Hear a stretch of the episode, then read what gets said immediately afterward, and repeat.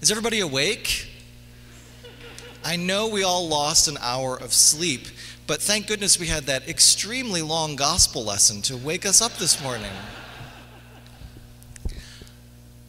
I hope, I hope you are paying attention, however, because there's a story I would like to tell based on the gospel story. It's not actually a true one, but it certainly could be true in some contexts. Once there was a little girl who was born in Samaria. She was the youngest of seven children, and she rarely ever saw her parents. She was mostly raised by her older siblings. She spent her childhood doing chores around the house that her parents needed to be done, because of course girls didn't go to school. Her family, which lived in poverty, didn't exactly know what to do with her, so when she turned 12, she was forced into marriage to the son of the neighboring family. He was 13 years old, and in exchange for the daughter, the family was given two cows as a dowry. This was enough to feed the rest of the family. Sadly, because they were children, it was an unhappy marriage. And after a year or so, when the girl was 13, the boy ran away to the city to look for a new job. Later, she married his brother because being a woman or a girl who didn't have a husband meant that she had almost no status in her village. There was no way for her to go back to her family, and she had to find a way to live. The brother of her former husband was a nice man, slightly older. He had a trade job and treated her well. But sadly, one day after they had been together for a few years, he died of an accident at work. Of course, there was no such thing as social insurance or Medicaid, and so here she was left once again. She found another husband in her village, someone who would take her in. But now, having had two husbands before, it seemed as if most men in the village weren't interested in her. The man who became her husband was violent. He would get drunk at night and beat her. She lived a life of terror. And one day, in desperation, in the middle of the night, she ran away from her home. She found a new home in a village called Sychar, also in Samaria. And when she arrived, she thought that she'd be able to start a new life for her. She found another man in that village who then became her husband. But sadly, he succumbed to disease after a few years of their marriage, and she was left alone once again. At this point in her life, she didn't know what to do. She found another husband shortly after that. But about three months ago, he left to go on what he said was a work trip, and she hasn't heard from him since. This woman, one morning, decided to go to the well in town. She took her water jug and she met a foreigner there who was Jewish. He spoke to her, and at first, of course, she was wondering what his intentions were. But it became very clear shortly into their conversation that he was interested in actually seeing her, actually knowing her. She felt for the first time in her life as if she was having a conversation with a man who was speaking to her not down, but as an equal. It was a strange feeling that she had never experienced before in her life. At one point in their conversation, she lied about not having a husband. Although, even though she might have been lying in the legal sense, deep down, she was actually telling him the truth. I have no husband. Actually, I haven't seen him for three months. It wasn't my choice. He's the one who left. In an amazing moment, Jesus affirms what she says. He actually knows about her past. He is acknowledging the difficulty and the tremendous challenges that she has had to overcome in order simply to get to that point in her life where she could take her water jug down to the well on a normal day and have a conversation with a nice stranger. She's completely blown away by this encounter. It's a life changing experience for her to be treated with dignity and something that might even resemble love. For this woman, this encounter is salvation.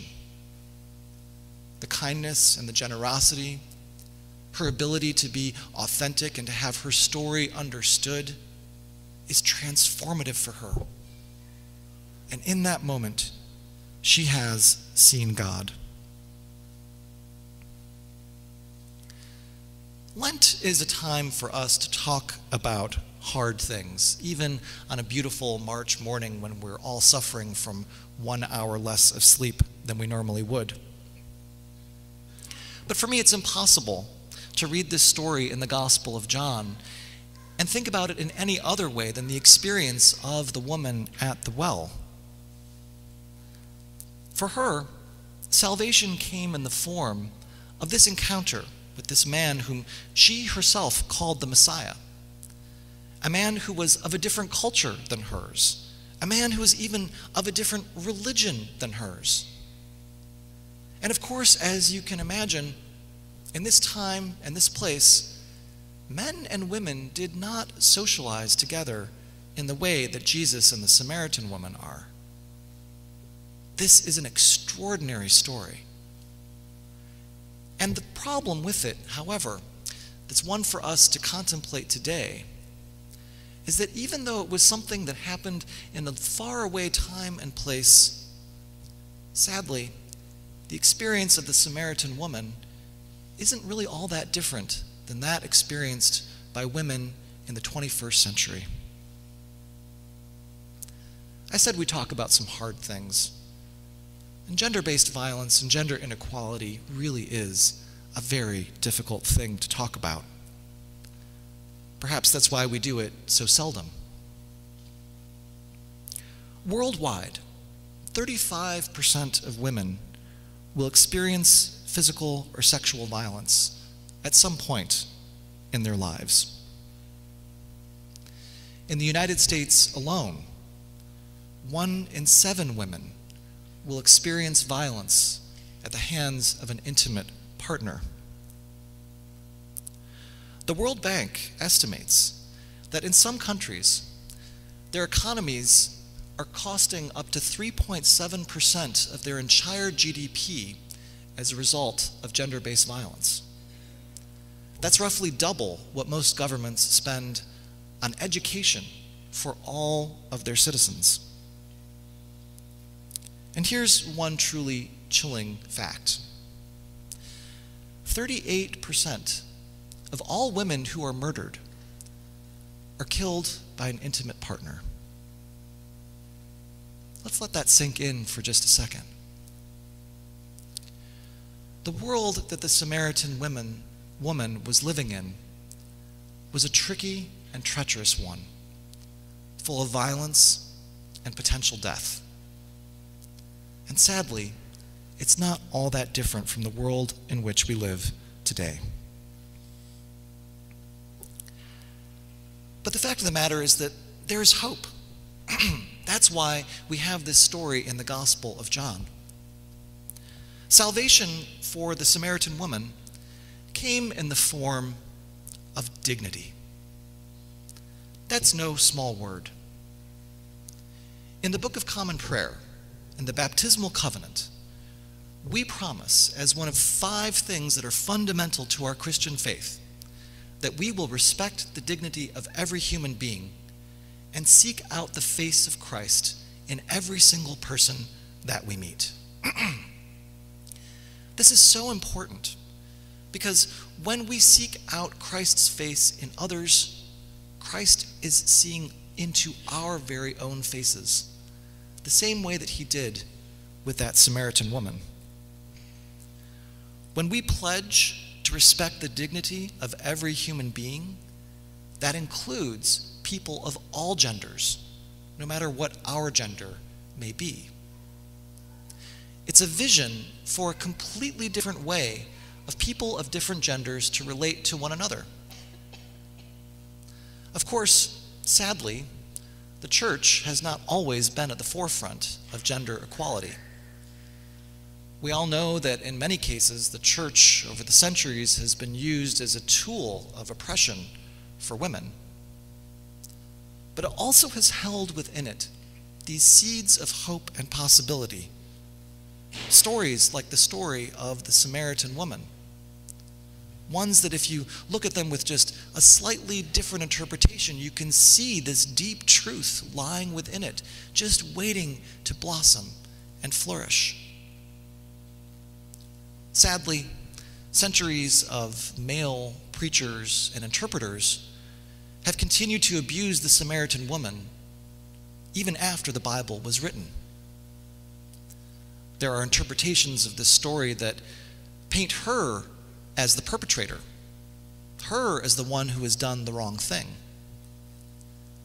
But I believe in the story that I told you at the very beginning of this sermon. I believe that the reason that this encounter is so powerful for her and for Jesus as well is because they encountered something in each other that was deeply spiritual and beautiful. They saw each other. And that's exactly what we do for one another right here in church. I've become more aware of issues of gender based violence both in this country and abroad because of my relationship with Episcopal Relief and Development, which I actually spoke about two weeks ago on Episcopal Relief and Development Sunday. And by the way, when you talk about Episcopal Relief and Development, you're supposed to say Episcopal Relief and Development with all those syllables and not just some kind of abbreviation. It's a little bit of a tongue twister, but it's worth it. One of Episcopal Relief and Development's core programs is gender equality and gender based violence prevention. We have a program in Liberia that has truly transformed lives. We've worked together with a group called Islamic Relief USA to create curriculums for pastors and imams to address issues of gender based violence in their own communities. And guess what we've discovered? There is one person in a given community who has more power than anyone else to change people's attitudes and behaviors about gender based violence. And that person is the spiritual leader the pastor, the priest, the preacher, or the imam. Of course, in West Africa, that person generally tends to be a man. But because of the authority placed in him, the men in the community listen to him, and they change their minds as well. He also has the power to lift up women and empower them, to recognize their experience, and to shine a light on what life is like for them. As a result of this program, gender based violence rates in the areas where the program is working have declined by more than half. It's a true transformation that has set communities free of this scourge. It serves not only women, but also men whose attitudes have changed and are able to relate to other people and their families and their communities in a new and dignified way. Of course, it's very easy to point to a country that's an ocean away and talk about their problems. But as I mentioned, gender based violence is a big problem in our society too.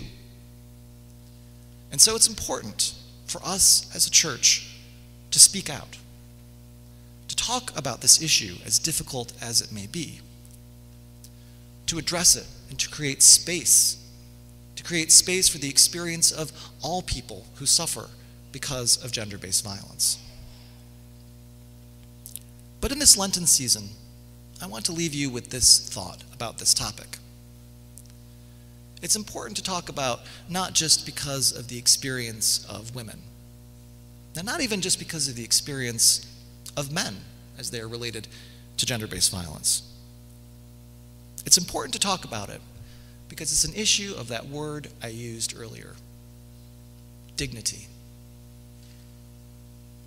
In this Lenten season, will you respect the dignity of every human being? Will you uphold dignity in those places where it is absent? Will you dedicate your life to making this a more dignified society? And will you do it all for the greater glory of God so that the face of Christ might be seen in every human being? Amen.